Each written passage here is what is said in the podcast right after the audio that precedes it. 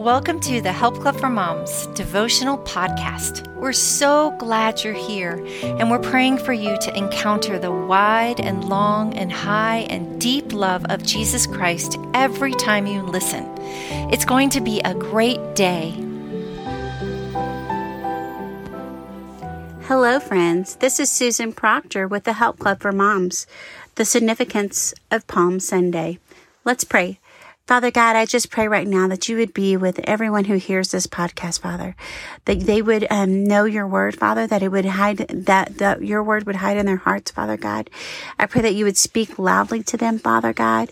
I pray that, um, that you would um, just encompass them with your love and your compassion, Father, that it would just permeate their entire beings, Lord Jesus. We thank you for your word. We thank you for the gift of our salvation. In your name we pray. Amen. As I read the story of Jesus' triumphal entry into Jerusalem, a few things seemed peculiar to me. As a child, I held palm branches and yelled, Hosanna! I didn't know the true meaning of those actions. I just did it. I have to wonder if some people who had journeyed to Jerusalem to celebrate the festival held the palm branches and yelled, Hosanna! But wondered why. What was so significant about this moment? In Jesus' time on earth, palm branches meant triumph or honor. It was a political statement indicating that they were saved. Their hero, Jesus, was believed to be the one who would rescue them from their current sufferings under Roman rule. In fact, the term they yelled, Hosanna, means save now, please. Initially, the word deeply defined God's power to save. Hosanna then transitioned into a joyous shout of praise or victory. We realized the crowd was throwing and swaying palm branches and shouting Hosanna because they thought Jesus would save them immediately. We know from John chapter 12 verses 17 through 18 that the crowd had known and experienced miracles firsthand. They had seen Jesus in action. So what changed? How did they go from believing Jesus would save them to nailing him on the cross? Personally, I think the crowd had little knowledge of Jesus. They only wanted what he could do for them and knew not who he was. Luke chapter 19 verse 41 tells us that Jesus wept over Jerusalem. Why did he weep? He wept because he could see their rejection.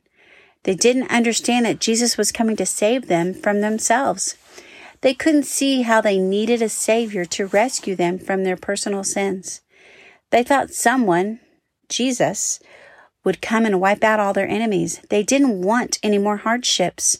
They wanted the easy road. In contrast, Jesus wanted to save their souls. He wanted to empower them to love their enemies and to overcome the world as he had overcome the world. Jesus wanted the narrow road and he wanted a relationship. He wants you, every bit of you. He doesn't want to be a genie in a bottle. He wants to walk this life with you and teach you encourage you, rebuke you, and love you. He wants you to know who He is. Questions to ponder. In your opinion, who is God?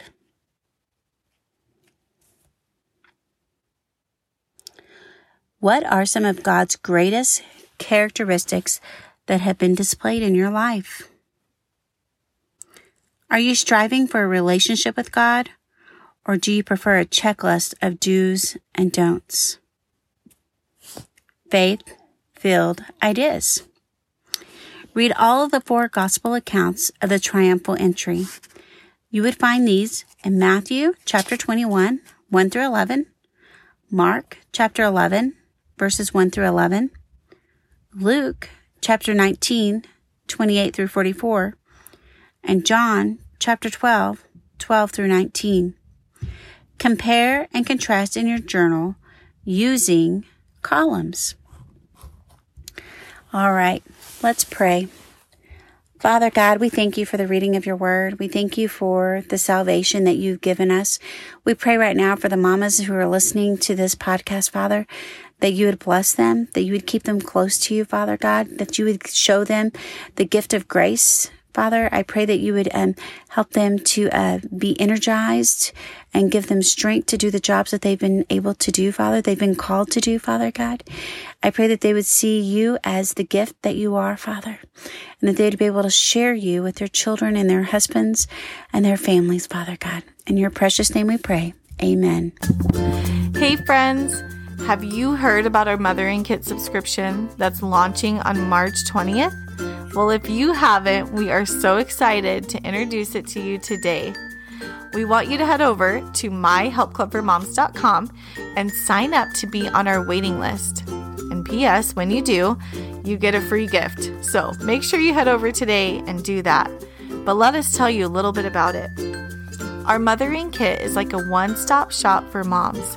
So imagine not having to scroll Pinterest, read book after book, and just scroll those social media accounts trying to find some help that you desperately need, but instead having it sent straight to your inbox each month. Our mothering kit is going to have help for you in so many areas, but here are just a few. It's going to help your heart as a mom. We actually have wise mothers who have gone before you, walked your path, seasoned moms who are going to give you teaching videos to train and disciple you and mentor you into the mom that you want to be. And then we have monthly discipleship tools and teaching tools for you as a mom to disciple your kids to know Jesus more, to love him more, to know his ways. We have activities, we have printables, we have family devotionals, and more. And it will be sent straight to your inbox every month. Then we have help for you as a wife. We know that moms want to grow in their faith, grow in their marriage, and and all together become closer as a couple. And so we have tools and content for you each month to help you do that. And lastly, we have help for you in your home to create the Christ centered home that you want, to have your home feel more like a haven and not a place of chaos, and to do it all with Jesus helping you.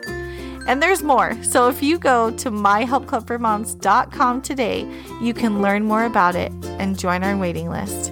We absolutely cannot wait to link arms with you in this way and to walk your motherhood journey with you.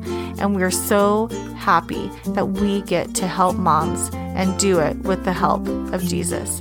Have a great day.